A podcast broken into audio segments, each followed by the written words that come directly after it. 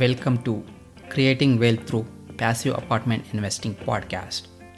In this show, we will discuss about best and worst experiences about passive and active apartment investing. And I am your host, Ramakrishna. Let's begin the show. Today's our guest is Samuel Sales from Wild Mountain Capital. Welcome, Sam. Thank you for having me. Sure. A little bit about Sam.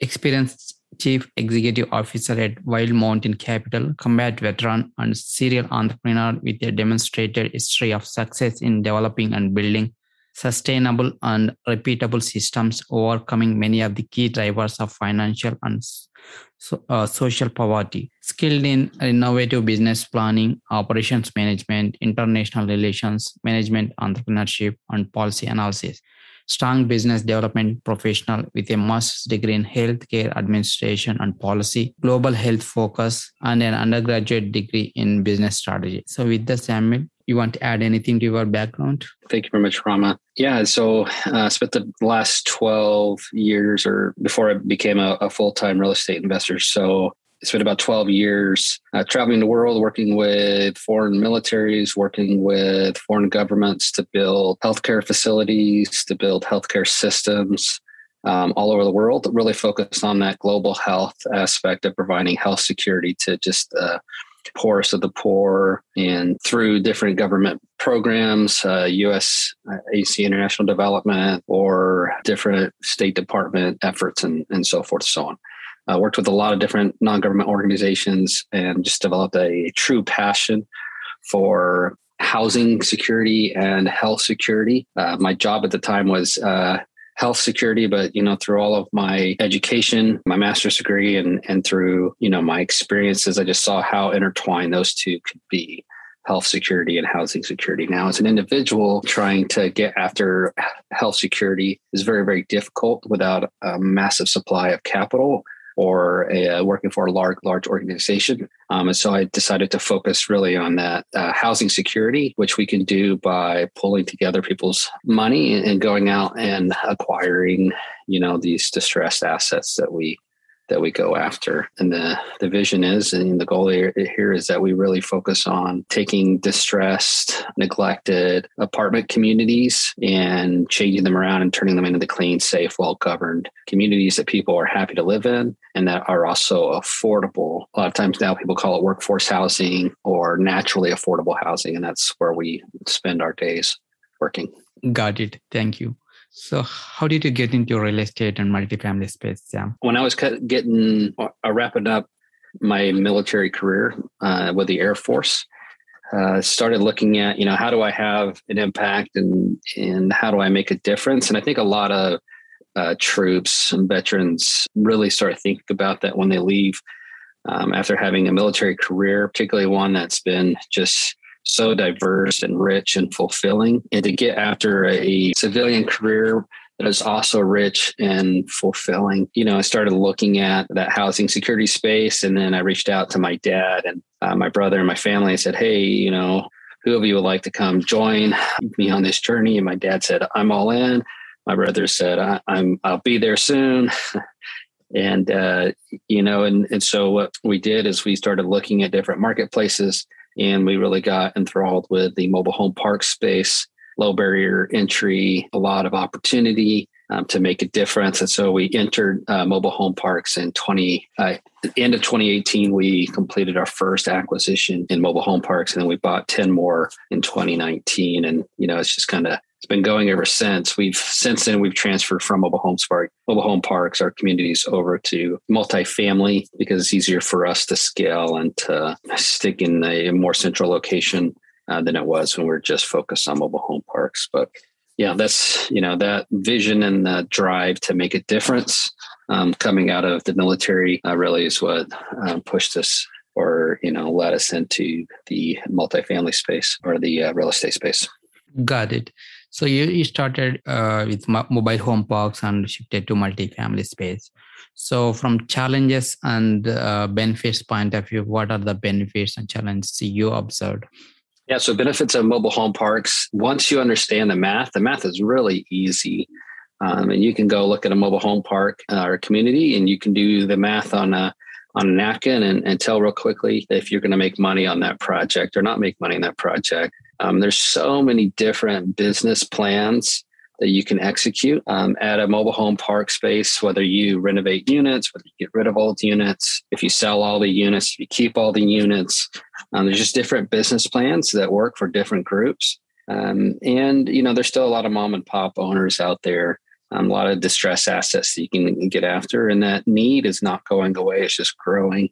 So the demand for homes, I mean, because where else can you spend 10, 20, 30, 40, 50,000 dollars and buy a three bedroom, two bath house with, you know, a nice yard in a nice community. You just can't do that anywhere. And but you can do that in the mobile home or the manufactured housing industry. Challenges though, it, it's really challenging to get those things financed from a lender particularly one that has really great rates, unless you're buying very nice uh, mobile home communities that have been well managed, well organized, and then have some kind of uh, value add play. But uh, yeah, that's a little bit of the benefits and challenges of mobile home parks. And and if any of the listeners want to reach out to me and, and talk more about that, happy to discuss further in re- in that regards. And then the same with multifamily space. The business strategy is really very simple on the surface, but it really has to be tailored to that specific multifamily community and complex.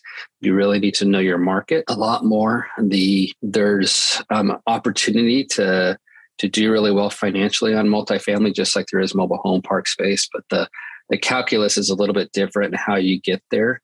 Um, and once you understand how you get there and how you generate a profit from an apartment complex, and you can be a lot more competitive in your bids and in your offers. Um, and then it's very simple most of the time to go and get a loan on a, an apartment complex. Now we bought, per, we've purchased apartment complexes that have been 10, 15, 20% occupied um, at closing. And those are pretty challenging to get loans on. Uh, but it's really rewarding to see you know, a year down the road when that same complex that was 10% occupied is now 80% occupied and uh, still getting better every day as we continue to renovate units and, and so forth. Um, and so the challenge more on the multifamily space is just sourcing a really good deal, particularly in a a market that's very saturated with buyers and very low on the supply. So demand is high, supply is low and uh, prices are just getting driven or cap rates are more and more compressed, which, you know, is just only going to get worse as the the development market gets continued to get squeezed by prices and uh, raw materials and goods and, and personnel and you know all these market drivers that are continuing to push development costs higher and higher the already existing assets become more and more valuable.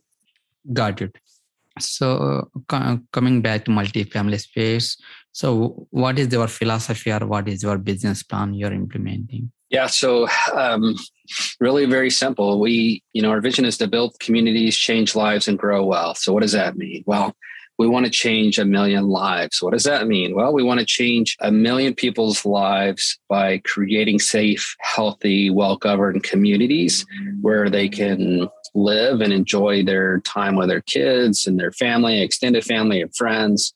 Uh, without being nervous about, you know, without having to work whether worry about whether the toilet works because their managers or the owners won't fix uh, the simple maintenance items in the property, um, or they're worried about drugs or violence or other things happening in that community. So, by creating those healthy, well governed communities, we create a really satisfied, happy resident base who are able to pay. If they aren't able to pay, we're happy to work with, um, and we have worked with, and we continue to work with Native American corporations, Women in Crisis, you know, church, all different church relief programs, COVID relief programs, and then state and local uh, housing authorities, um, federal housing authorities to uh, make sure that our residents have every option and opportunity available to them to be able to pay rent. Uh, we've done a lot of that um, because that's our mission and that's our vision. But I will say, where there is no uh, margin, where we can't make money, then there is no mission. I mean, to me, this is a health initiative in a capitalistic paradigm. So we are out there to make money for our investors. And in fact, our investors have been or are seeing incredible returns on, particularly on the disposition of these properties that we've taken a very ugly stage and turn them around and, and put them back on the market at a nice stage where a different operator can come in and, and now it's stabilized and they can operate it at a at a stabilized level. Uh, but they would not touch it beforehand. So we're we're happy to meet that medium and make the dramatic changes and then hand it over to somebody who will make marginal changes uh, to the property. Uh, we also do long term holds, but for us, it's really about one, can we make a difference? And two, can we make a profit doing it for our investors and for ourselves? If we can't make a difference um, and we can't make a profit, then we don't buy the property. Uh, that totally makes sense. And and uh, during our offline conversation, you mentioned your group acquired 19 million property in Dallas, Texas. So would you share a little bit more about that deal, how you acquired and how you, I mean, what kind of loan you acquired and what, what's your business plan on that? Yeah, absolutely. So we, um, I'd gone out and we had toured a property that was on the market. It, it met our two main criterias, uh, but the owner was wanting just too much for the property. But um, we had had such a great rapport with the broker because he had so many buyers come in. Dallas, Fort Worth, there's a million buyers for every single property out there. Um, it's 180 unit uh, in Fort Worth on a major highway. Really hadn't been touched in, in 10 years. 97% uh, classic units. Really, he uh, you know went under contract. It, the contract broke up for whatever reason, and that broker reached out to, to myself and said, "Hey Sam, really liked you guys. Would love for you guys to come back and take a look." Uh, I came right back up there uh, that next day, and uh, we had it under contract shortly thereafter at a at a price that made a lot more sense. Um, from there, uh, we were able to secure a loan with Merchants Capital uh, or Merchants Bank of Indiana, and uh, they they specialize in bridge to HUD programs. So we picked up a 3.5 uh, percent um, bridge loan um, with 2.2 million dollars of capital improvement funds uh, set aside for us, 100 percent. And uh, this this loan will convert into a HUD takeout in uh, 30 months or less whenever we're ready. And uh, they specialize in that, will help us with that transition into a HUD loan. And so, business plan here is okay, so the property is 83, 84% occupied when we purchased it, um, 97% classic. There's some units that were down to the studs, there's units that just haven't been touched but are full of, you know, leftover whatever in there. Um, and so we the business plan here is to execute um, a very comprehensive uh, interior and exterior rehab plan, which we have. And uh, we have our own development company, which makes it really easy for us to flex um, if something costs too much, then to, to reduce here or there. And uh, we were really fortunate on this project to be able to connect with and close with a great capital partner out of California. They're a very large multi billion dollar company and they focus um, part of their focus is in sponsors like us operators like us who are, are trying to make a difference um, in these class c markets. They also do class a stuff and all kinds of other things but uh, so they're a single check writer. They wrote a check for 90% of the equity we put down 10% of the equity ourselves and uh, we close on this loan with the lender and we when we close on the on the project. That was three weeks ago. Uh, since then we spent an incredible amount of time on site. Uh, we also so when i say we i mean my our, our uh, property management company that's run by my brother Jesse, and uh, he himself he spent weeks out there on the site already, uh, making sure that the transition is going well, um, that everything's getting into our um, into AppFolio or our property management solution that we use, um, as well as hiring and and firing and letting everyone know that hey, new ownership is is here, and this these are the rules and regulations of a of a well governed um, community, and these are the things that we're going to abide by.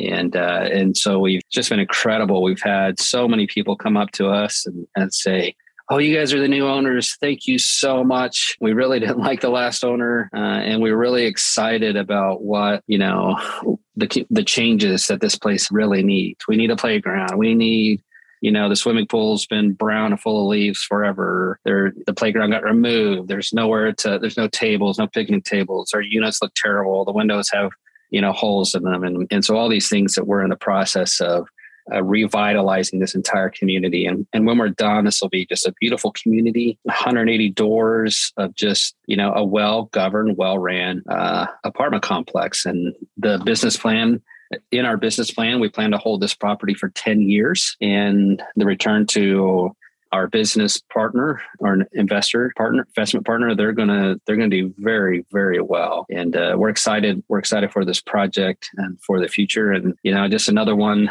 into the books that brings us um, into 1300 doors or 1300 units of you know places that we can really make a difference and we can make money for ourselves and for our investors at while we do it. Got it. And thank you for sharing that. So and you mentioned uh, you, you went with the bridge loan. So what kind of cap rate uh, you got it we purchased a property at just around a 5.5 uh, cap okay. in dallas fort worth. Got it got it. And also you mentioned your, your group is vertically integrated so you're doing in-house property management and construction is that right?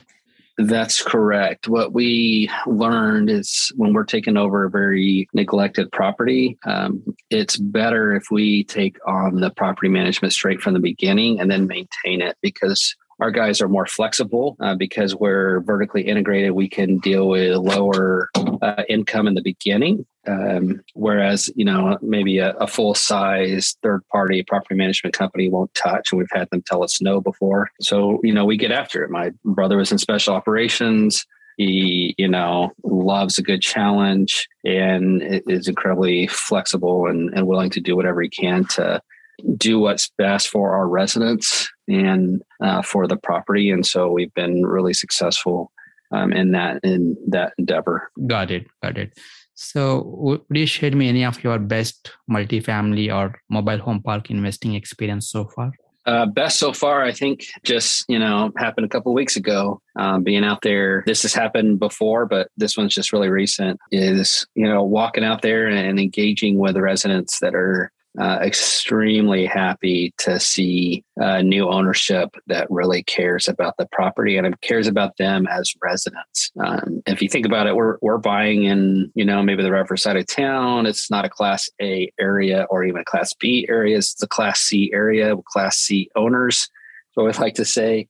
And so, in a uh, Class C uh, property or Class C community is when they meet people who actually care about doing what's right and care about governance and care about safety and their health and care about creating a, a, beautiful community. It makes a huge impact because it's so much different than what they're used to. So would, would you also share any of your challenging experience uh, either multifamily side or mobile home park side?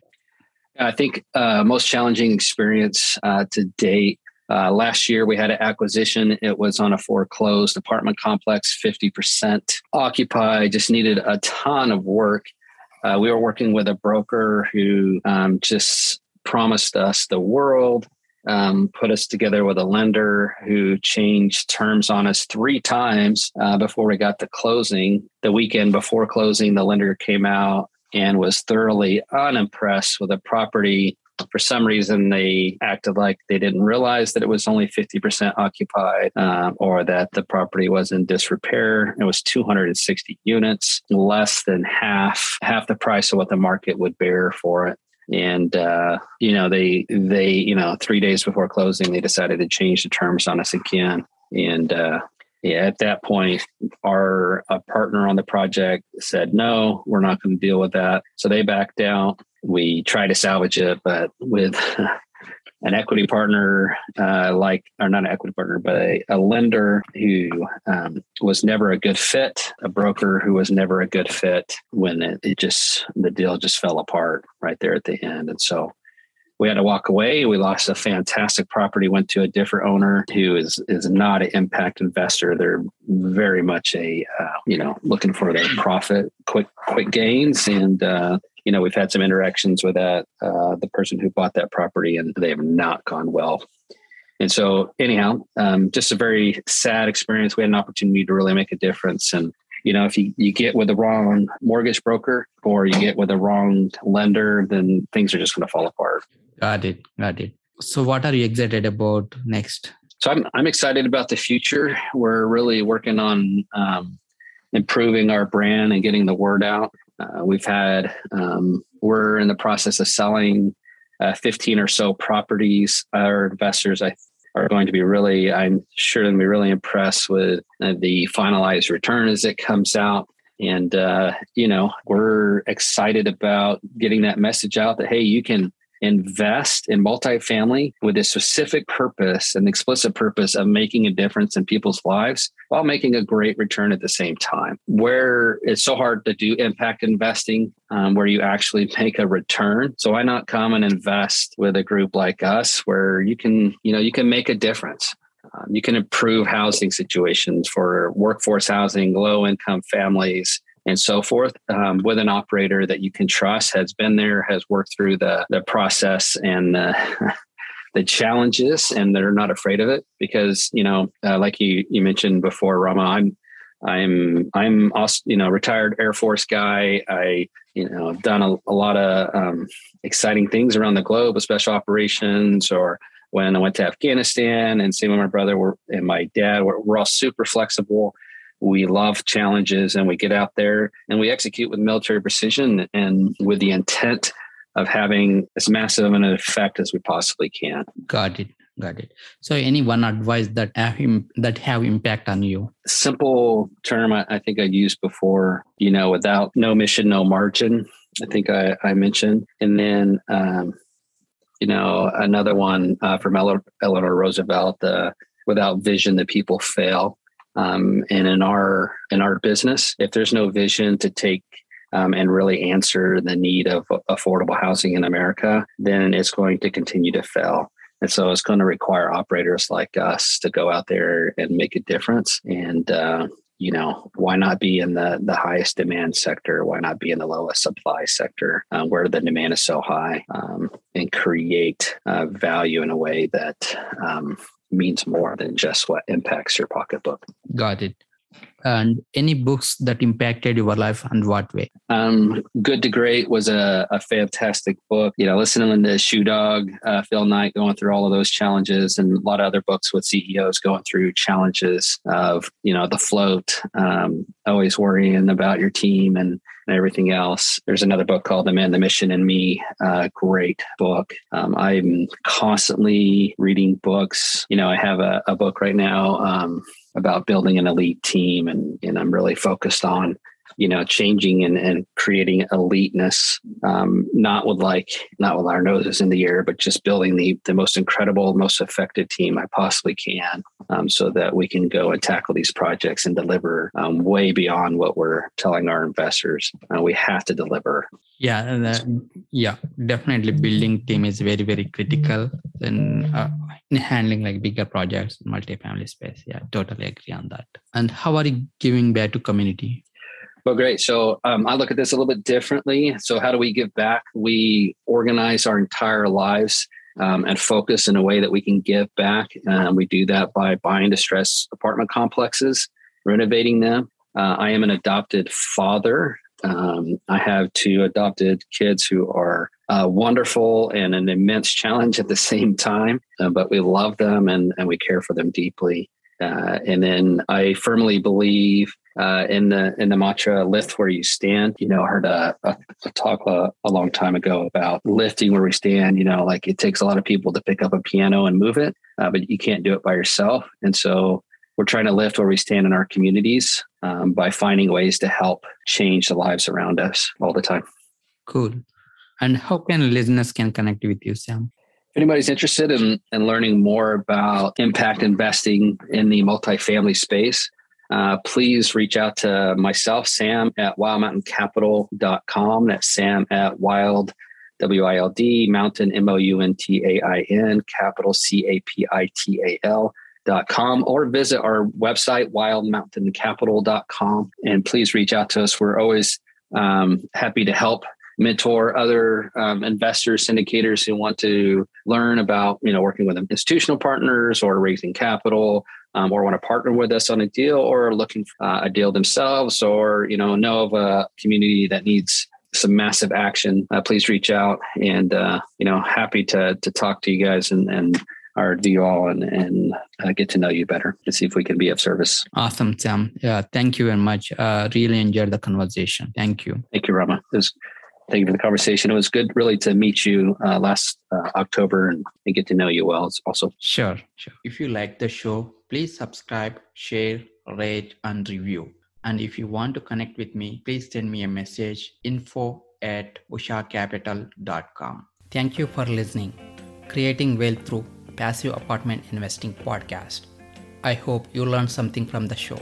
See you in the next episode. Thank you. Any information provided from these shows are educational purpose only. As always, please consult with your own CPA, legal and financial advisor before investing.